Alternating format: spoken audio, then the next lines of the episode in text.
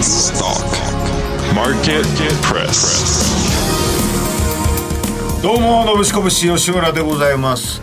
さあ珍しくこの番組と同時にめちゃくちゃ大事な GDP 改定値っていうのが今動きましたね。吉村とともに 動きましたか？今動いてますね。はあこれもちょっと後ほどねじっくり聞きたいと思いますけど、紹介してまいりましょう、はい。ということで皆さんこんばんは。アシスタントの桶林理香です、えーこの時間は US ストックマーケットプレスお送りしてまいります。今日もアメリカ株投資のヒント満載でお送りしてまいります。改めて出演者ご紹介します。この番組のパーソナリティ平成のぶしこぶしの吉村隆さんですお願いいたしおます。願いします。そしてコメンテーターロボットフォーム松園克樹さんです。よろしくお願いしお願いします。さあ松園さんスマホに夢中ですが。夢中ですね。今、はいそうなんです。発表されました GDP ねの改定値そうなんですよ。めちゃくちゃ大事だとおっしゃってましたもんね、えー前期比予想が5%でしたはいっけ、改定値なんですけどね。はい。良かったですね。お結果出ましたかね？結果どうなったんですか？5.2か。あってことは5.2上回ったってことですねあのえーと改定値がそう予想値を。ですね。5.2%、うん。ってことは？いやこれで一気に一瞬だけああ落ちたな。え？えっと今。えっと何か動きが。えっとドルインデックス見てたんですけど、あらドル円今値でいうと147円の4243あたりですね、あ5.2%今うん。クイックでも見れましたけど、5.2%の改定値が出たということで予想よりも良かったんですが今先物の値見てみると、えーニューヨークダウで137ドル高ですね。3指数ともに上昇はしていますが。といえここで為替がってこと？ですか？そうですね。ここでドル安に動きちゃいましたね。あらら147円の35、そうですね。ちょっとドル安円高方向に触れたとまあでもこれ戻りそうだな。うんうん、どうなるんでしょうかこの後もね。そのあたりにちょっと、えー指数が動いてくるのかどうか。そうですね。はい、楽しみでございますよ。紹介していこうと思います。こういうのもいいですね。オープニングと同時に。そうですね。本当10時半にちょうどに発表されるのでね、はい。それで指数が動いたりするということで。この後あの松本由紀さんにもねお話を伺えると思いますから、はい。しっかり紹介していこうと思います。さあこの後はニューヨークのオープニング、えーオープニングは伝えられないですけど、えー松園さんからいろいろお話伺えるオープニング前の様子を伺っていこうと思っております、ちょっともう松尾さんがもう携帯からパソコンからもう 大変な状態になってますからハッカーなんじゃねえかってぐらいいろんなこと言ってますちょっとすいませんすいませんはい。今大丈夫です。よ大丈夫でしたか、松本さんにちょっと想定内。聞いてみますから。はい。少々お待ちください、はい。さあこの番組は次世代のプロ級投資アプリムームを展開するムーム証券の提供でお送りしていきます US Market View. さあアメリカ市場寄り付き前の様子ちょっと指数確認しておきます。先ほどもご紹介しましたが3指数ともに上昇しております。えニューヨークダウンが137ドル高3万5582ドル。S&P500 が23.75ポイント高4586.75 0.53%の上昇、えーナスダック指数ナスダック100指数が107ポイント高。1万6154ポイント。0.66%の上昇ということで、ん。調子はいいですよね。調子いいです松田さんいいですね。で、えー。なんかその SP だけで言ったら最高値ぐらいまで本当迫ってきてるみたいなことをねずっと言ってますけどいきそうですね。もなんかねこ怖いぐらいと言いますうこうかなっていってほしいですね。まあその相場がこう終焉を迎える時って最後の伸びってずっと来るの怖い。で怖いこと言わないでくださいよ。そんな感じもしないでもないですけど。ああなるほど。そうなってるんじゃないかっていう読みもありますけど。はい。とはいえまあお祭りムード。うん。先々週ぐらいから始まった。まあそのブラックフライデーもあったので、はい盛り上がってますよね、はいかなりちょっとみんなちょっとどこに向かってるのかがわからないけど、ね、小売関係とかもどうだったのかなというところありますが、プレマーケットでの今、売買代金上位えー銘柄とか見ていきますと、1位がエクスペリアですね、うん7%。えー高、いや、失礼しました。1.17%高で売買代金ランキング1位。2位が NVIDIA。えー3位がアドバンストマイクロデバイス。うんうんうん。そして4位がテスラ。5位がマイクロソフト、うん。その後6位が S&P500ETF スパイダー S&P500ETF7 位にドアダッシュ8位アマゾンドットコム。9位アイシアーズ。アメリカ物価連動国債 ETF、そして、えー10位が DR ホートンという銘柄となってますね、まあ、ちょっと、えー決算関係の銘柄なんかもちょっと少し前に見た時には入ってたんですけれども今ちょっと結構ね NVIDIA なんか大きなところ買われてきてますね。NVIDIA アドバンストデバイス、えーアドバンストマイクロデバイスですとかテスラとか、大きいところがね顔出してきているという感じがします、なるほど。はい。では現地から寄り付きの様子を伝えていただきましょう。ニューヨーク在住予想会グローバルインベスターズの松本英樹さんです。松本さん。はい。こんばんは。よどうでしょうろしくお願いしもかう現地っていうのは今日どこになるんですか？まだ日本におります。やっぱりそうですね。あの、来月には戻ります。どうどう言っていいのかな、はい。おはようございますなのおはようごかざいます。どうも。もうそろそろお休みなさいじゃないですか同じ時間を過ごしてるわけですもんね。でちゃんとまあ、ねマーケット見てるんですよね。らあの朝まで仕事、マーケットを見ますから、なるほど。基本的に。はいはいはい。確かに。ねじゃあ日本を堪能してらっしゃるところなんですね。はそうですね。来ればいいじゃないですかじゃあもう。だ確かに。いやいやいやいや。いや。なんで電話で。不思議なね不思議な構図ですまねた、また寄っていただきます。また、はい。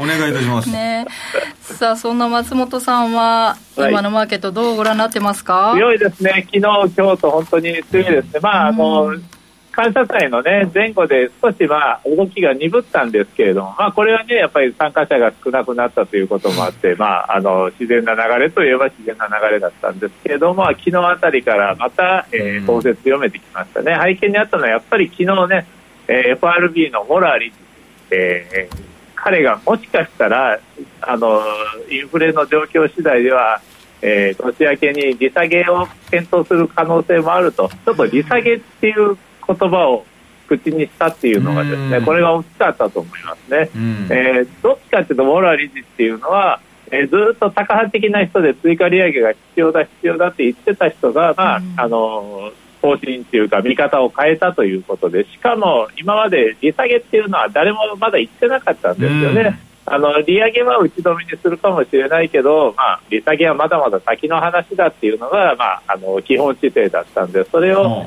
えー少し利下げの可能性をほのめかしたということで、なるほど。これやっぱりあの早期の利下げだということで、そこからあの一気に統制を強めてきて、今日もその流れが続いているということですね。で、さっきあの発表された GDP もですね、まあ、7、9月期のあの数字なんでですね、あの情報修正されても、7、9月期はもうあの景気が良かったっていうのは、まあ、当たり前っていうか、ある程度織り込み済みという部分もあったと思います。それともう一つは、あの、インフレ指標のコアの PCE インデックスですよね。個人消費価格指数。これが、えー少し下方修正されたんですよね。うんえーこの辺もやっぱりあの景気はいいのにインフレはしっかりと、えー落ち着いてきているという、まあ、言ってみれば株式市場にとっては、まあ、あのハッピーなあの、う内容だったんで、まあ、それも、まあ、今日は、えー強気材料視される可能性は高いと思いますね。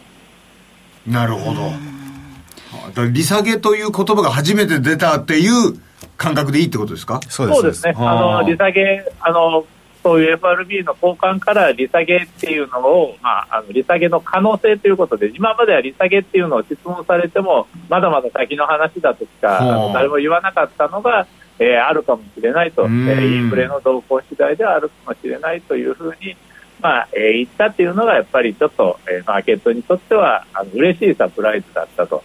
ただですね、これ、利下げをするっていうことはどういうことかっていうと、やっぱりあの景気が悪くなるということなんです、ね。なるほど。景気が悪くならなければ、どっちかというと、まだまだインフレを警戒しなければならないという状況ですから、景気がずっといいままであれば、えー追加利上げの方を心配しなければならないところですから、これ、FRB の交換から利下げっていう言葉が出たということは、やっぱりここからセオリー通りですね、ここまでの,、あのまあ、金利の上昇、利上げの、まあ影響が、効果が現れて、ここから、まあ、あの景気が悪くなってくると。えーいうことなんだと思います。で、まあ、あの、そういう積極的な利下げを予想しているエコノミストとか、ね、そういうマーケット関係者は、やっぱり景気は予想以上に悪くなるというのも、まあ、セットでですねあの見ている人が多いですからこれはあんまり利下げだって言っても、まあ、あのもろ手を荒れて喜ぶような状況ではないと思います。一番いいのはですねあの景気がそこそこのところで、まあ、なんとか頑張ってる間にインフレだけが先に、まあ、後退してですね FRB がいつでも利下げできますよとどんと来いともうインフレ心配しなくてよくなりましたというふうな状況になるのが一番ベストなんですよね。そうすれば仮に景気が起こってもすぐに利下げで対応できますから逆に景気だけが先に悪くなってインフレがこのままあの高止まり続けるようだと、まあ、これはあの FRB が利下げしたくてもできないという状況に陥りますから。まあ、あのこれは悪いシナリオだと、まあ、どっちのシナリオになるかは、まあ、これからやっぱり景気動向と物価動向両輪で、まあ、見ていく必要があるんですね。なるほど。ということは、まあ、年内はこの感じひょっとしたら続くかもしれないという。そうですね、まあ、あの年内、少なくともあの今度の雇用統計ですよね、12月8日、えー、ここまでは大してもうこれ以上そのまあ、なんか全てをひっくり返すようなデータが出てくることはないでしょうから、まず、あの注目すべきは8日の雇用統計、そしてその後の消費者物価指数と、まあ、次の FOMC ですよね、うん、この辺になるとね。なるほどもう金利の方はちょっと一服してきたので、なんか注目度がどうなんでしょうかね。そうですね、まあ、金利はもうこのままあの、よほどその、まあ、状況が変わらない限りはずっと下がっていくと思います。問題はだから、金利が下がるっていうのは、やっぱり景気が悪くなるということで、金利は今、下がっているわけですから。えーまあ、これはもうあのおそらく、まあ、誰も金利景気がこの先ぐんと良くなるとは見ていないですから金利は下がるでしょうそれに伴ってドル安も進むと思いますただ株はやっぱり景気が悪くなることで株が下がるのか。それとも、えー、インフレ圧力がまあ下がって利下げが早くなるから上がるのかって。これはさっきも言いましたようにどっちが早くあの動き始めるか景気なのか物価なのかで状況が変わってきますからね。えー、その辺株式市場はやっぱり見通しはあの2つのシナリオを常に頭に入れながら見ていく必要があると思いますね。なるほど、うんちょっと騒ぎすぎな感もあるんでしょうかね、ちょっと利下げというワードに。あのただ、まあ、初めてですからね、そうそうそう。そう、あのいつも言わない人が、利下げっていうキーワードを含含んだ話し方をしちゃったんですよね、だから結構、まあ、盛り上がりましたよ、昨日。そうですよね。そうか。言わなそうな人が 言っちゃったから。なんで言っちゃったのっては あ、ね、ポロッと言っちゃったんですかね。それでも計画的にここら辺でもじゃあ俺出す？このワードっていうなったのか、まあ、でもあの逆に言うと、ウォラリーって結構その、まあ、あのデータに振らされるっていうかあの考えを結構柔軟に変える人でもあるんですよね。ああんまりよく言えば柔軟で悪く言えば、まあ、あの優柔不断というところもあるんですね。うん、ですから、やっぱり足元ではそれだけ景気に対する懸念が高まっていてインフレは落ち着いているということなんだと思います。でもこれはまた状況が変われば、ボラさんまたえー、高派に戻る可能性も十分ありますから、はい、まあ、どっちかっていうと、そういう、まあ、あの動きの早い人だというふうに見ておいた方がいいと、ね、言いやすい人が言ったってことですね。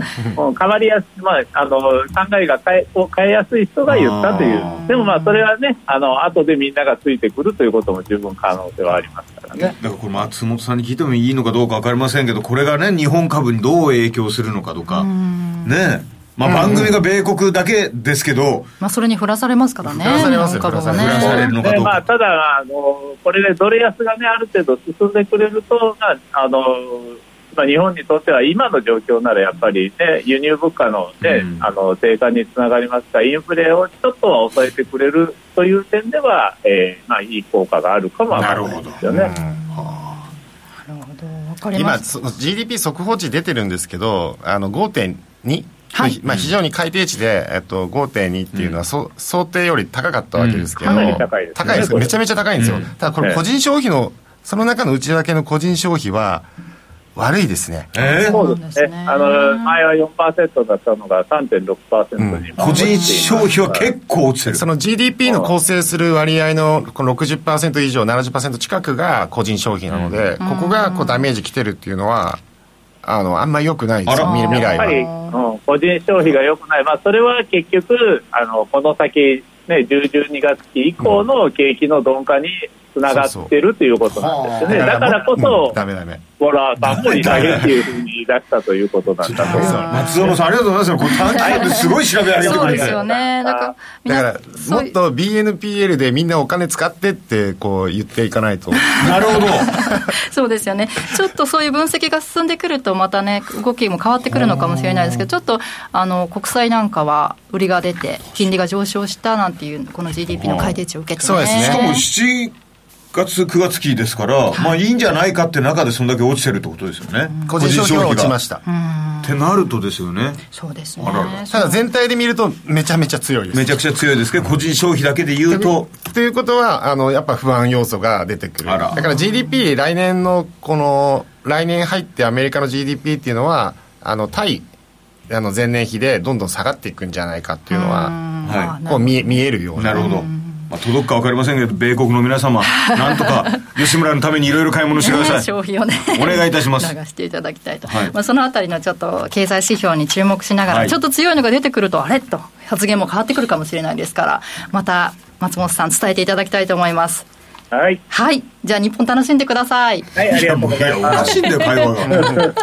ありがとうございました。いらっしゃるんだよ日本に。えーここまで US マーケットビューでした。はい Market topic.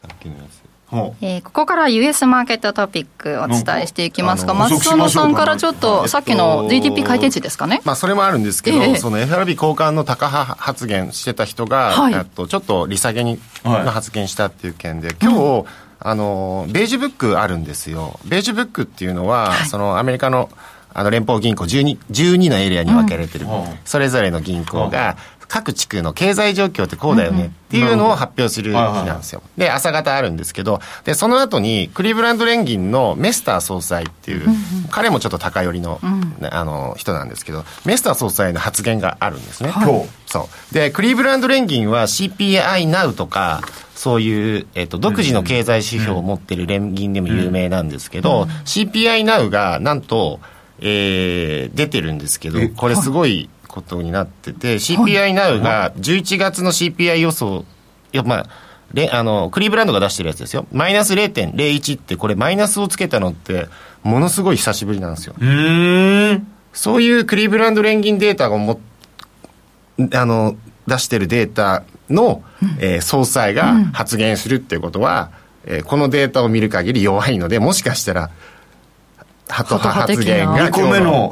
朝方出すのかなと。いう危惧はありま2す個目の利下げのワード出たらこれ結構でかいですよね。あもうでかいですでかいです。だから株式市場としては嬉しい限りはいでわーってなるんですかね。す嬉しい短期的な嬉しさですか？株式市場。株式市場っていつもそうなんです。飛びついちゃうんですよ皆さん。はあはあはあ。債券市場とかは冷静なんですよ。は株式こう飛び乗りしちゃうんで。だから12月はそれであの中旬まで株高が引き続きいくのかもしれないですね。なるほど。ちょっとその発言にもじゃあ、メスター総朝ですね。裁の朝。朝注意ですよ。だから寝ちゃダメですよ。ねじゃあですね。寝ちゃダメ。続きますなんだよもうアメリカからやりません今度。大変ですよこれ。行ってね、はい。もうやらないと。朝起きてねできるようにね、ありがとうございます。ね、ありがとうございます。でそうまあ、冷静にちょっと見ていこうということでですね、テーマを絞って、ここからは増野さんに、えー伺っていくんですが、今日は水素ですか？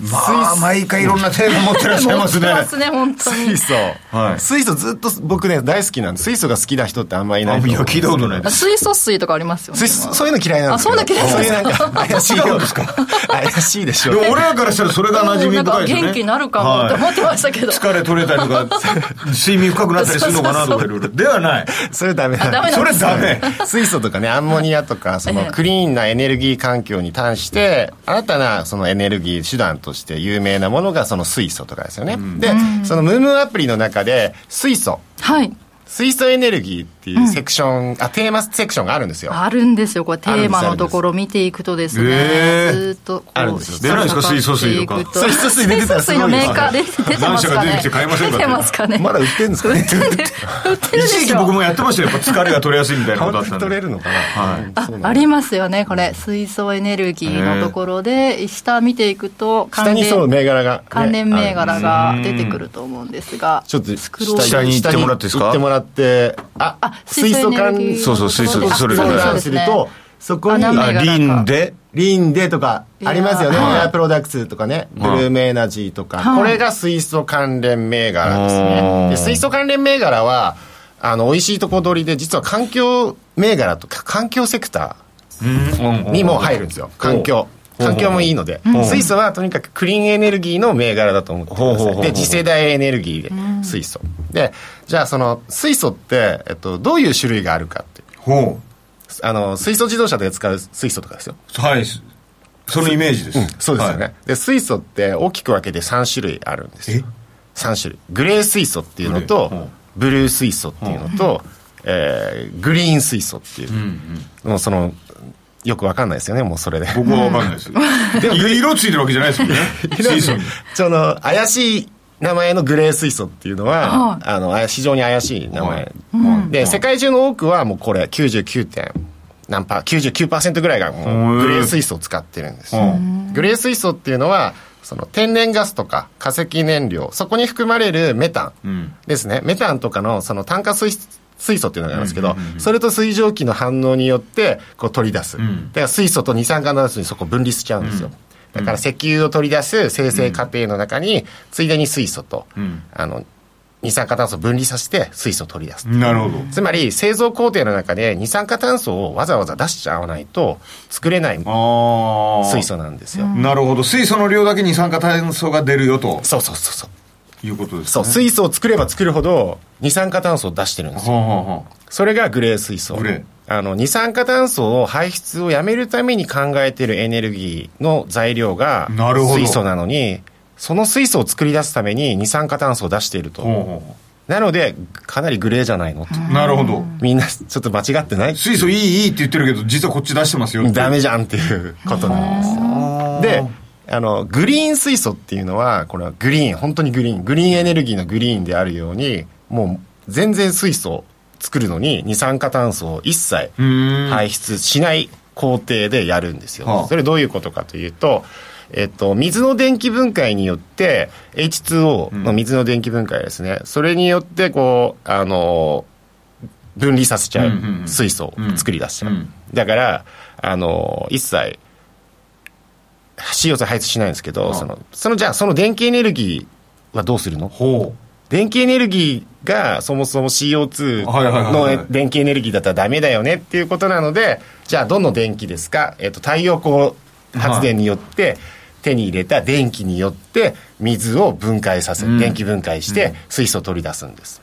ということは製造工程の中でどのエネルギーセクションも、えー CO2 を排出してない、ん。じゃあ超ピュアな本物のグリーン水素です、う、はいはい、夢のような。夢のようなグリーン水素。はただめちゃめちゃ効率悪いんですよ。は太陽光発電としてはい。わざわざ電気分解してめちゃめちゃ大変じゃないですか、だからそれあんまり流行ってないんですけど、はいまあ、最終的にはこれ絶対やんなきゃいけないんですけど、はい。はいで今度ブルー水素っていうのがです、ブルー水素っていうのは同じようにその製造時に発生する、まあ、天然ガスからメタンとかから取り出すときに二酸化炭素は絶対発生しちゃうんだけど、その二酸化炭素を分かったともう。埋めちゃおうと。あうん。土に埋めちゃえよ。隠しちゃえっていうものなんですよ、そうすると空気中の二酸化炭素濃度は上がらないからじゃあ大丈夫でしょっていう。なるほど。それがあのブルー水素隠せるんですね。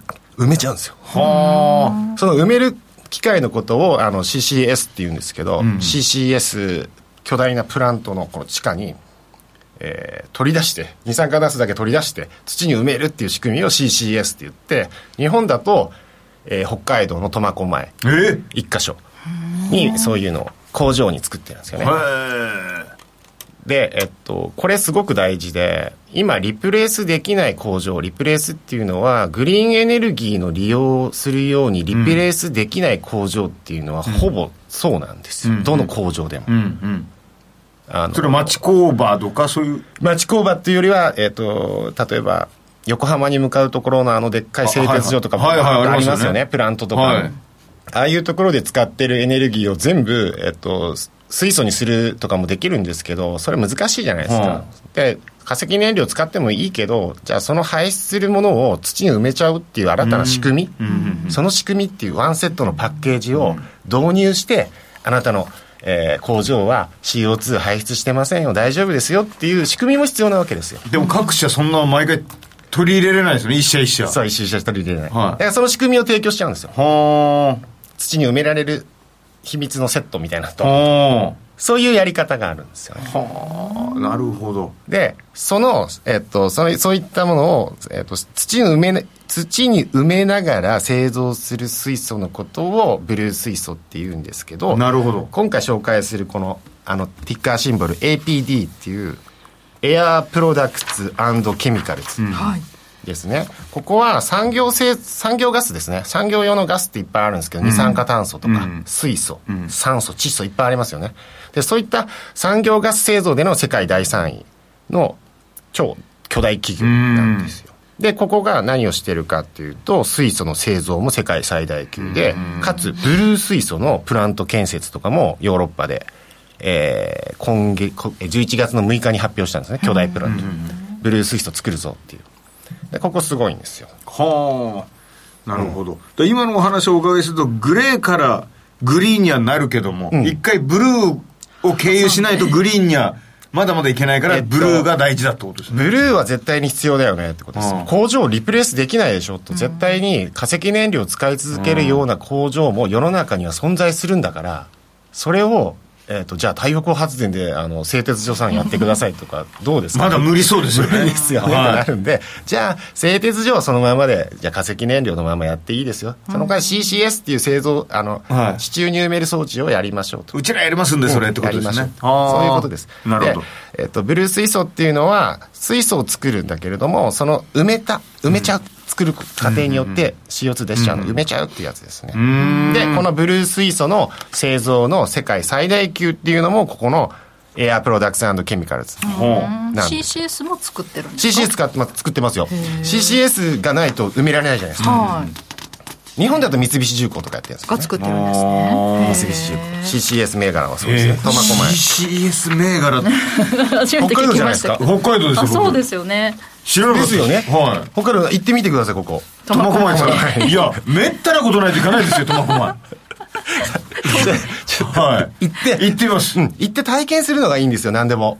はあ。ちょっと目に見えるんですか？いや、見えないですよ。ちいや、そうですよね。だから、じゃあいただ、この辺かなぐらいの感覚。感じる、そこで。感じるんですね。あ、ちょっと CO2 出てないよね、とか。なるほど。あ、わかりました。なんか、大きなプラントみたいなのあればわかるけど、ないプラントありますよ。ドカーンと埋まってて、あるんだけど、その、その横に巨大な空き地みたいのできてて、はいなんかそこに地下に埋めてんだっていう。あなるほど CCS があるんだなそうそうそうって感じてくるんですね。行ってみますよ、じゃあ。CCS を。そう、面白いな。は視察にね。はい。と大地抱きしめますよ、北海道の。で、ここは、さらに特徴があって、はいその、まあ、環境、環境関連銘柄っていうのもあるんですけど、ここさらに特徴があって、えっ、と、天然ガスの液化装置も作ってるんですね。ね。天然ガスの液化装置の売り上げっていうのは、その米国内が40%ぐらいなんですけど、ここは。天然ガス液化装置。これ LNG を作るってことですね。で、これまでアメリカっていうのは天然ガスはパイプラインでカナダからもらってたんですよね、多くは。で、シェールガスが出てきてからは自国内で全部やるようになったと。で、えーウクライナ紛争があったりして、いろんな問題が起きたので、自国内で作ったものを液化して、船に乗せて運ぼう、輸出しようっていうふうに変わってきたわけです。はいはいはいはい。じゃあそのためにどうしようかっていうと液化するための、えー製造工場を作らなきゃいけないよねって、で、えー、と LNG はマイナス162度という天然ガスを急激に冷やさないとできないものなので、うんうんうんうん。その工事設備工事っていうのがこう必要だったわけですよ、でここをやここがやってるんです。エアプロダクツケミカルあここなんですか？うん、ここがせそういうアメリカの天然ガスを液化するなるほど。製造装置を作ってる。以前この番組でもその天然ガスの銘柄、うん、大事ですよね。はい、うんお話をお伺いした、う。ん。またここの企業が。ここは、そうそうそう。そこを手助けしてる手助けしてる。そう装置を作ってるはあ。結局こういう、親元？親元っていうのかな、そはあ。の作ってくれるところがないとできなるほどないじゃないですか。で、ここが製造装置を作ってるから我々日本も今 LNG をはい。オーストラリア依存だった、オーストラリアと中東依存だったものがアメリカの依存にだんだん変わってきてるんですよ。アメリカのパナマ、うんパナマ運河が拡張したことによって、はいはいはえーアメリカの天然ガスっていうのはあ。を液化された状態でタンカーで我々のもとに届くようになったと。いなんか全部つながってますね。つながってます。ただ日本の例えばこの東京都内とか関東近辺に住んでいる方の都市ガス天然ガス使ってますけど、あれどこから来てるかっていうとどこだと思います？え？国内とかじゃないですか？あそう国内。え？国内どこで取れてる取れてると思い全ます？く分かんないです。苫小牧？それうちで。ね違う違う。い封じ込めてるんですか？ら CO2 これはあの東京ラインっていうのがあるんですけど、はい。東京ラインはどこからあるかっていうと新潟なんですよ。へえ新潟に昭和20年ぐらいかな？え？見つかったんですよ巨大なガス田が。へえ知らない。だから今僕らは新潟の人たちの天然ガスをはい。てるんですだいてるんですかこれ言わない方がいいですよ。新潟の方怒りますから。で言わない方がいいですよ。新潟は都市ガス結構発達してるんですよ。へー。新潟県内市内かな？ずっと都市ガスが。黒パンとかじゃなくて。黒パンじゃなくて。で新潟ガス代安いんですよ。へえでちなみに千葉でもガス田見つかったんですよ、で千葉もちょっとあるんですけど巨大なガス田が、はい。でじゃあ掘ればいいじゃんってなったんだけれども、掘ると地盤沈下してうん東京のベッドタウンなのに大変なことになるじゃないですか。なるほど。あじゃあちょっとやめとこうと新潟から頼ろう。あとは輸入によって 頼ろうっていう。じゃあ新潟の皆さんありがとうございますいやそうですね。もうずっといやありがとうございます。日々あのちゃんと感謝しないと。感謝して。米止められますからそうそう。だから新潟に行くのもいいんですよ。あここにガス装置あるんだいや分かるんですよ見て。見て分かるんだったら見に行きますけど。これは明らかに分かります。あ分かりますか？分かる。東京ラインが。東京ラインがある。東京ライン。って言いまますからそれ。へまあ、エネルギー問題ね、日本にとっては大事な話ですから、今日ご紹介したティッカーシンボル APD ですよね。APD はい。エアープロダクツ。直近ちょっと、ね、さっきチャート出てましたけど、うん下げたりしてましたけれどもね。押してますねうんどうなんでしょうそれは注目していきたいななるほどというところですね。以上、ここまでマーケットトピックでした。ムームー証券からのお知らせです。投資家の皆様、金融情報アプリムームーをご存知ですか？金融情報アプリムームーは、ナスダック上場企業のグループ企業であるムームー証券株式会社が提供する次世代の金融情報アプリです。ムームーアプリの一番の魅力は、世界中の様々な情報、ビジュアル化された分析データをリアルタイムで確認ができる点です。即時性の高い情報で投資家を徹底サポートします。また、初心者から上級者まで、あらゆる投資家が活用できる充実した機能を搭載。機関投資家の動向では、ウォーレン・バフェット氏をはじめ、世界の有名なファンドが売買する銘柄の確認ができます。これらの機能を備えた金融情報アプリ、ムームーは、完全無料でダウンロード、使用が可能。プロ並みの株式情報を提供いたします。お手持ちのスマートフォン、タブレットからアルファベットで MOO、MOO とご検索ください。以上、ムームー証券からのお知らせでした。ムームー証券株式会社、金融商品取引業者、関東財務局長金賞、第3335号。U.S. Market Press. さて、ここからはゲストコーナーです。今日はアセンダント取締役の山中康さんにお越しいただきました。山中さんよろしくお願いします。よろしくお願いします。山中さんは相場のスペシャリストとして、まあ、テクニカル専門に分析解説や情報発信されているんですがあれですよね、バンクオブアメリカにそうですね、またもともとずっと外資系の金融機関にいて、えーまあ、20年ほど、まあ、職業トレーダーをしてたんですけれども、うん。まあ、今はあの視聴者の皆さんと同じで、個人投資家という感じでやっております。ね。あのバンクオブアメリカにって感じがしますけど、よろしくお願いします。よろしくお願いします。は さあそんな山中さんからは今日はスマホアプリのテクニカルで売買タイミングを知るといい。う。うんことですよね、はい。直近結構なんか上がっていてそれについていけないみたいなそうなんですよ。もやもやしてる方もいらっしゃる。いや、慌てちゃうし、待ってみたらダメだし。高いところでうんね。いろん。掴んじゃったりね。ど、それが分からいいんですけど。そうですね。まあテクニカル万能ではないんですけれども、まあ背中を押してくれるというか、まあどこで買おうかなっていう時にやっぱり何か一つ目安があると非常にね、いいんじゃないかということと、あとはあの、他のまあ相場と違って株っていうのは基本的にやっぱり企業っていうのは会社の価値上げるのが義務みたいなもんですから、まあ買うタイミングっていうのをまあ知るっていうところだけまあ見ればいいんじゃないかなということでですね。まあちょっと今日はそんなまあテクニカルということで、まあ皆さんもご存知のもので、はい。えーラジオだけ聞いてる方には、あの、言葉で説明するのはちょっとなかなか難しいんでは、えーちょっとチャートなんかもまあ見ながらとはい。いうことでですね、まあ今日あの、使うのは RSI という、えーまあ、これは買われすぎとか売られすぎというものを判断する、まあ、オシレーター系の指標にまあ分類されるものなんですけども、うん、えー、ローソク足の下にサブチャートとして表示される類の、まあ、テクニカル指標ということで、まあ、この RSI 自体は結構いろんな見方があってですね、まあ、買われすぎ売られすぎを中心に、えー、まあ順張り的なまあ見方をすることもありますしあとはまあ他のテクニカル指標とまあ組み合わせるということも一般的なんですけども、まあ、今日はその中でまあ最も一般的なですね、買われすぎ、売られすぎのまあ見方と、えいうことで、えー、じゃあどこで買おうかという、その押し目を測るということで、今日はその押し目買いのタイミングの見方というところを考えていこうかなというふうに思うんですけれども、はい。うん、えー、こちらまああの、YouTube ご覧の方は1番の赤い文字で書いてあるところなんですけれども、えー、買われすぎオーバーボート、売られすぎオーバーソールドゾーンの出口でエントリーする、まあ、ゾーンエグジットと、えー、言われる手法なんですけども、よくあのー、こういったオシレーター系の指標とかっていうとですね、この辺が買われすぎだとか、この辺が売られすぎだとか、この辺ってどの辺なんだっていうことで、まあ私なんかあの、システム売買のプログラムなんかも書いたりするんで、ピンポイントでここだっていうふうに示せないと、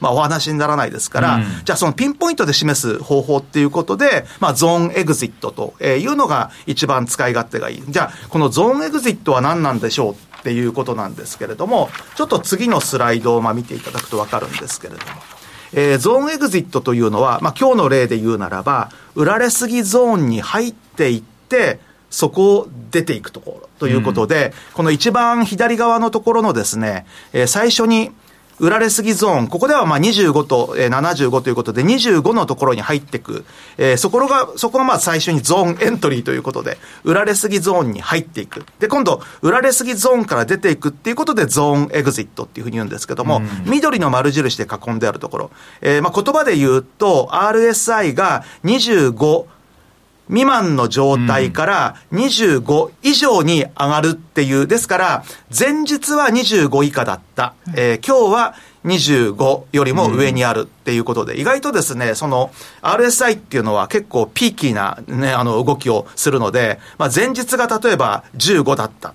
えー、次の日にいきなり40まで上がっちゃったなんていうこともあるんですけど、まあそれならそれでもってもう全然構わないので、とにかくそこにあの、食いついてけっていうような、まあ、そういうのが、まあ、これゾーンエグジットというテクニカルの考え方なんですけれども、まあ、実際にですね、ちょっとチャートで、まあ、見てみるとということで、まあ、今日は、あの、ちょっと2つのチャートを、まあ、見ていただこうと思うんですけれど、一つはですね、えー、まあ、話にも、まあ、出ていたような NVIDIA なんですけども、はい、まあ、NVIDIA に一般的な RSI ということで、一般的な RSI っていうのもあれなんですけども、要はその RSI の期間っていうのは、その買われすぎとか売られすぎを判断するときに、過去何日間の値動きを判断するのかっていうことで、まあ、一般的には大体8日から14日ぐらいということで、うん、まあ、比較的まあ短めな方が個人的には使いやすいのかなということで、ここでは8と。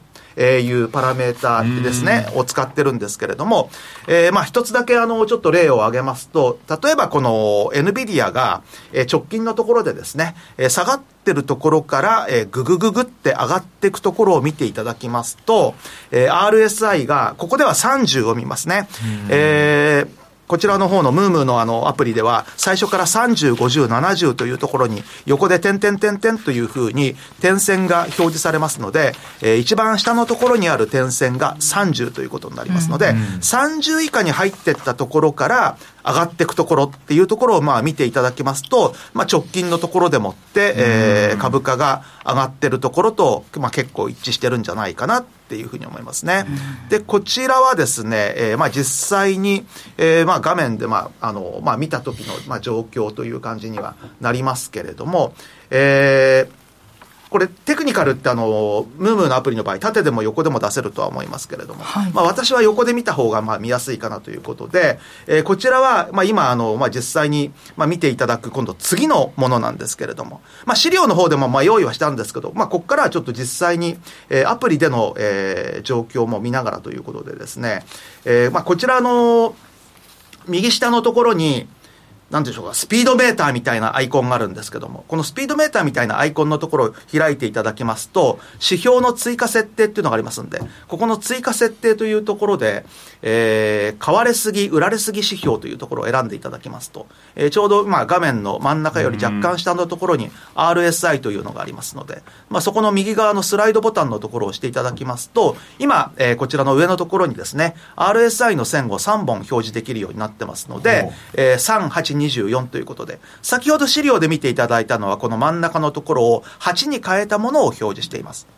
で、今回はですね、この8ではなく、これ一番上、あの、もともと入ってる数字はもっと大きい数字なんですけど、ここ変えられますのでね、えー、3に変えて、この3だけを表示して、まあ下もですね、もうこうなったら、えー、70、50消しちゃっていいやって話ですよね。30だけありゃいいと。売られすぎを探すんだったらと、えー、いうことで、この状態でもって、例えば完了っていうふうにやりますと、えー、ここでもって、えー、今、RSI をまあ選ばれた状態になると、まあ、こちらちょっとまあ見ていただくと分かりやすいかなというふうに思うんですけど、下のところにサブチャートでもって、点々点々というのがあって、はい、この点々点々のところを、要は30以下から30以上に抜けてったところっていうのが、どういうところがあるんでしょうねっていうんで、ちょっとこれ拡大してまあ見ていきますと、うん、まあ最近のところでは、えー、まあちょっとこれカーソルでですね、見ると、ここがそうですよね。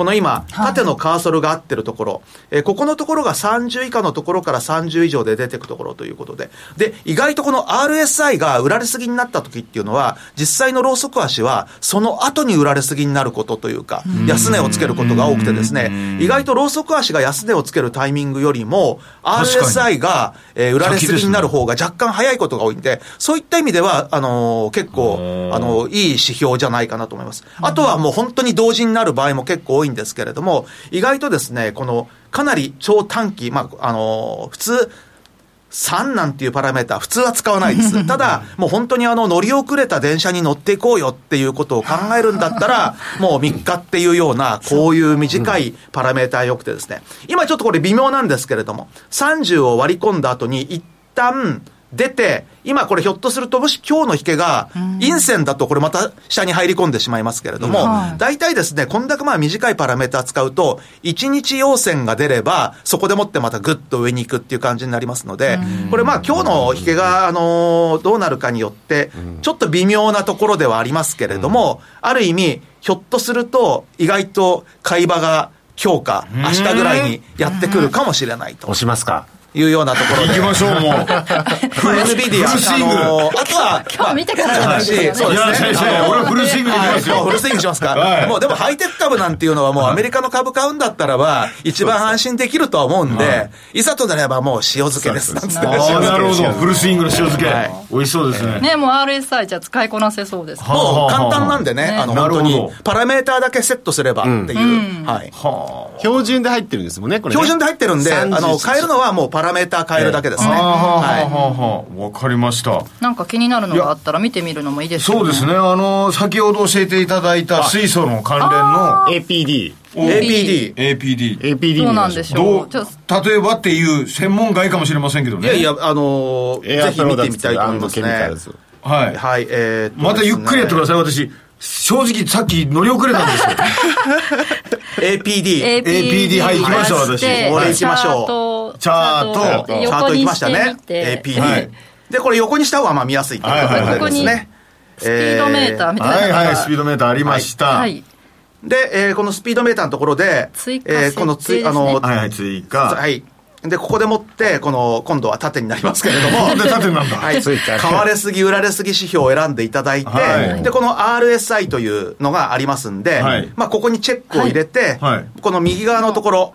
あの、丸、マッチ棒みたいな。はい、はい、はいはい。そうすると、今度はその中の設定がありますので、はい、まあ、RSI の、えー、一番上のところだけチェックを入れて、ここに3。3で、今度はもう、開始化はもう考えないんで、はい、下のところの基準線は、もう、下線だけ。はい、下線。はい、30だけ。はい、30だけ。はい、もう、売ることは考えない。っていう。はい、あの、もちろんですよ。あの売りを考えるんだったら上のところにもチェック入れて、ね、いやいや今回はもう僕はもう買いだけ。で。まあじゃあこの状態でもうあとは戻せ完了とすれば次回からはもうこれしか見えない。あ本当だ。もうこれだけだ。はい。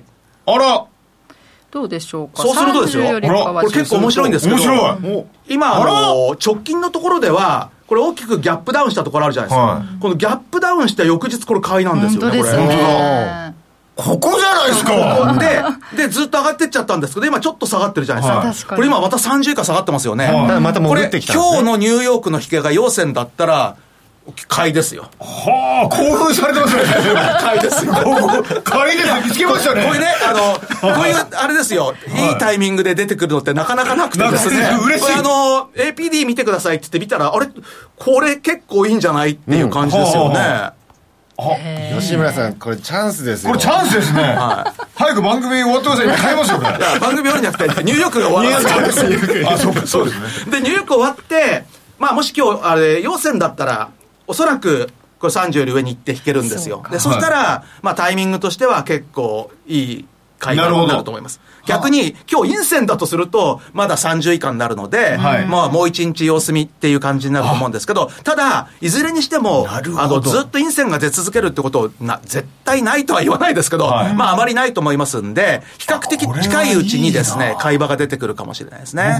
今だったらこれ知らなかったら買ってましたねまあ、一日待ってください。はいでも待てるってことができるかもしれないそうですこれによ。ってねあのーですから、まあ、本当に、背中を押してくれる、はいはいはいどうしようって人には背中を押してくれる。判断を迷ったあのーいつも、突っ込んでっちゃう人は、ちょっと待てというような、はいうんまあ、そういう感じでもって使っていただけるといいんじゃないかなと思います。良き友人ですねはい。良き友ね。ぜひ見返していただいてじゃあチャートでご自身のチャートでも設定してやってみていそうですね。ただきたいな。あの、本当いいのにまあ、いろんなテクニカルあるんですけども、あの、意外と株って、特に最近強いじゃないですか。そうですね。まあ、そうするともう、で、これ出遅れちゃって、一体どこ買っていいんですかっていう。まあ、大体質問って、いつ買えばいいんですかって言うと、何買えばいいんですかって言って、はい。もう、いや、そそれはちょっと言うのはまずいですよねってことになるんですけなるど、まあ、自分で見ていただくには比較的、使い勝手がいいんじゃないかなと思います。毎回そのねいろんな詳しい人とお会いできるわけじゃないですから、はい。自分で買う時にはこれ判一つの指針としていいかもしれませんねね。まあ、な単純ですし、分かりやすいんでいいかなっていうふうに思いますね。ねいつどんなところ買えばいいみたいなの、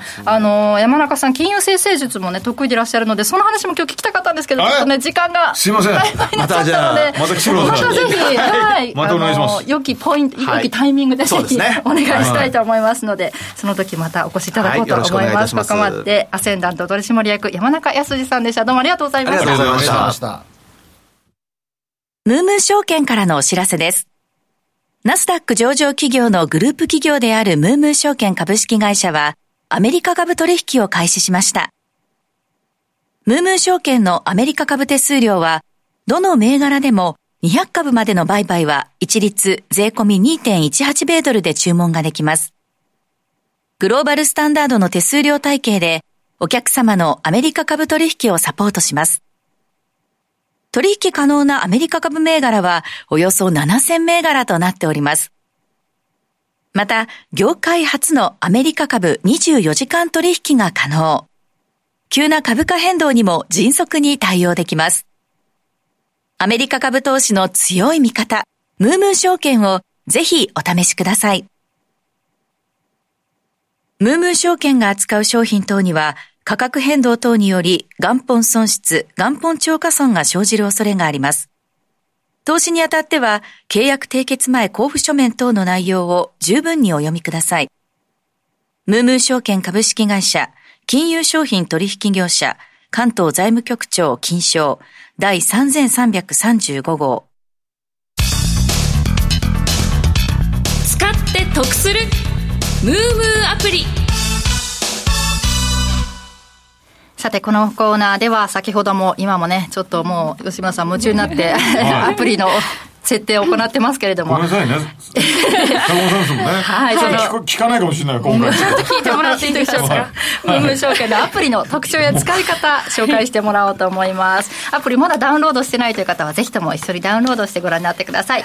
えームームーアプリプレゼンターの坂本麻子さんです。よろしくお願いします。よろしくお願いしますさあ今日はですね吉村さんいいですか？次に、はいはいはいお願いします。えムームアプリの分析機能から内部社インサイダーの取引情報をご紹介していきます、まず内部社というのは非公開情報にアクセスできる会社役員取締役主要株主、その他会社に関連する人物や会社を指しています、アメリカでは内部社が株式を取引する場合 SEC アメリカ証券取引委員会へ届ける必要があります通常内部者は他の株主よりも企業の業績についてより理解しうる立場にあるため企業の内部関係者の取引活動というのは一般的に企業の将来の発展に関する自信度の表れバロメーターとも捉えられます、そんな内部者がどのような取引を行っているかを知ることでその企業の判断材料評価材料の一つとなるはずなんですよね、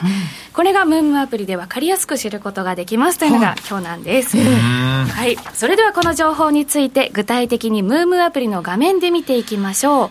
アップデートがまだお済みでない方は今日は YouTube の画面で一緒に見ていただければと思います、えまずは個別銘柄を出してください今日はメタプラットフォームズで見ていきますティッカーコードは META です大丈夫でしょうか？はいはい。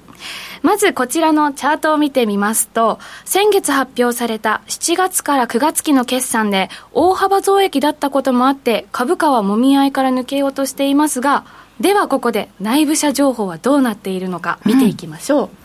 大丈夫ですか吉村さん？はいはい大丈夫 はい、それではまず分析を押してください。はい。そして、下にスクロールしていくと、内部者という項目は出てくるでしょうか？出てきますか？え？とですね、アップデートがまだの方は出てこないかあれ？しないけど、今日ですね、アップデートするとこれが出てくるんですよ。今日の？今日なんです。先ほどなんですね先ほどですね。先ほど。はい、なので、ちょっとそれなしだぜよ。なんでアップデートしないんですか？吉村さん通信悪いから。今もう2本しかないから。結構前に今日、今日アップデートしてると出る、出てるはずなんですけど、出てない方はこちらの YouTube の画面で、はい、見て、一緒に見ていただければと思います。そうするとですね、下にスクロールするとこの内部者というのが出てきます。ここで、はい左側の赤い枠の保有増加が今回15。うで、右の緑の枠の保有減少が10となっていますうん。というのも、ここ半年でメタを保有する内部者が15人増加し、10人減少したことを示しているんですねほう。次にここの詳細をタップします。そうするとですね、えー内部者の一覧や直近の取引リストが現れます。そうなんですよ。上からですね、こう下見てみるとですね、メタの会長兼 CEO のマーク・ザッカーバーグ氏が複数回にわたって2万8000株余りを売却する予定なのがわかります。そのうち一番上にあります11月24日分の取引をタップすると取引の詳細まで見ることができます。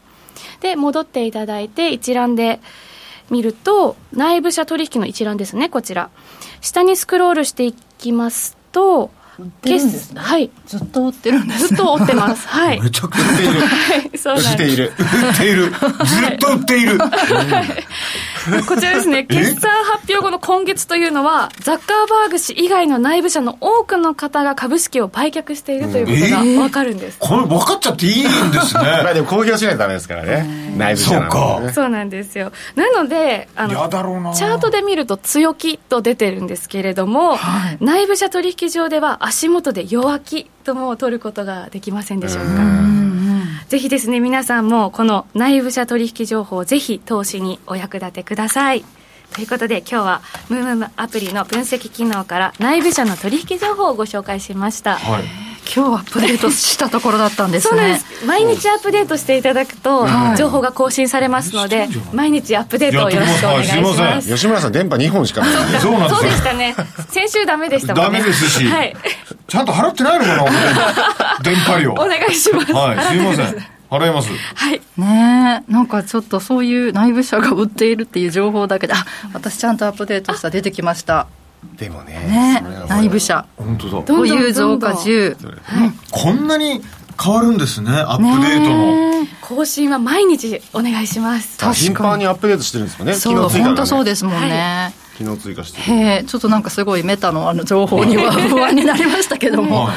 そういう情報もぜひ見れるということね。なので、はい、ぜひこの内部社というところを項目アップデートしてご覧になってみてください。ここまで坂本さんでした。どうもありがとうございました、はいえさて、ムームアプリを活用してアメリカ株取引をぜひしていただければと思うんですが、ムーム証券ではベーシックコースとアドバンスコースと2種類の手数料体系があり、株価など取引内容に応じて使い分けが可能です。どちらも業界最安級の手数料を実現。また、新ニーサへの対応も開始する予定で、新ニーサ口座でのアメリカ株の売買については、売買手数料0円を予定しております。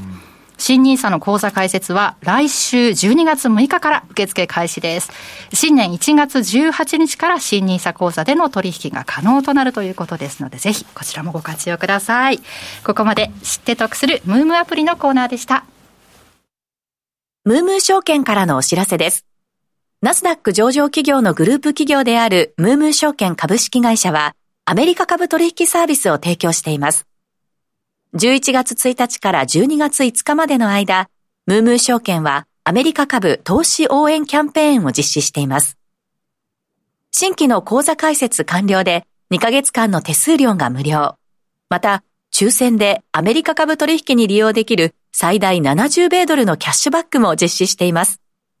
詳細は、ムームー証券のウェブサイトをチェック。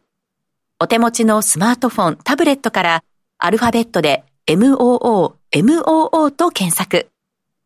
アメリカ株投資の強い味方、ムームー証券をぜひお試しください。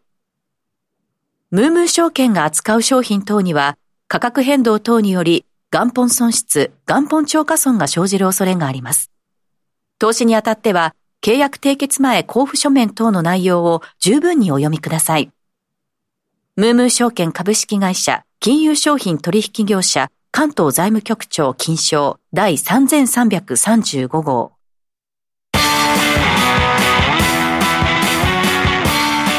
US Market Strategy さて、US マーケットストラテジー。このコーナーではアメリカ市場の今後の投資戦略考えていきます。まずは今週の主なスケジュールですが、まあ、さっき GDP の改定値発表されましたけれどもその他木曜日明日には PC デフレーターですとか金曜日に ISM 製造業景況指数あと12月1日金曜日パウエル FRB 議長の発言があるということでこの辺ね、うん、あの PCE が重要ですよ。PCE はあの、うん、常にその FRB は注目しているのはもう CPI より PCE なのでただ、えー、CPI はずっと下がり基調なので、うん、PCE もおそらく、うん、まあ基調通り下がっていくだろうとうん。ね、あとはパウエルさんがそのウォラさんとかの発言をどう受け止めてね。とにかく今日の4時ですよ。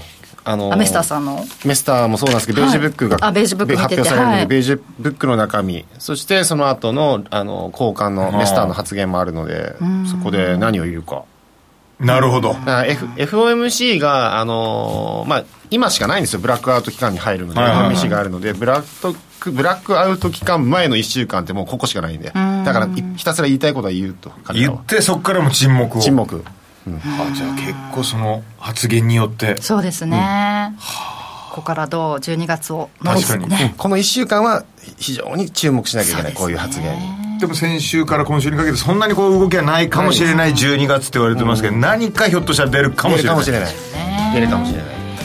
ドル円が147円の90ぐらいまでいったみたいですけどね、うん、GDP が良かったんでやっぱり上がりましたよね。だけど戻ってきた。っとどうなるかね、ここからどうなっていくのか、先物の値改めて見ておきますが、えここでも3指数ともに上昇しているという状況ですね。そ、ね、して、あのー、ちゃんとアップデートできました。アップデートできました。よかった。現場日本で。はい、現場日本で。遅かった。ギュッギュッぐらいのスピードだったんで。ね、はい、ちょっともう番組始まる前には毎回アップデートしようかなということでしたよね、はい、今日は RSI 学びましたけど、ね、学びました。もうこればっかり見ます。本当ですか、はい、もうこれで勝負します。のパラメータ3で。はい、はい。ね、これからの、えー、取引に皆さんもぜひ役立てていただきたいと思いますので、えー、アプリアップデートそしてダウンロードしてご覧になってくださいということで番組そろそろお別れの時間です。また来週お会いしましょう。この番組は次世代のプロ級投資アプリムームーを展開するムーム証券の提供でお送りしました。さよなら。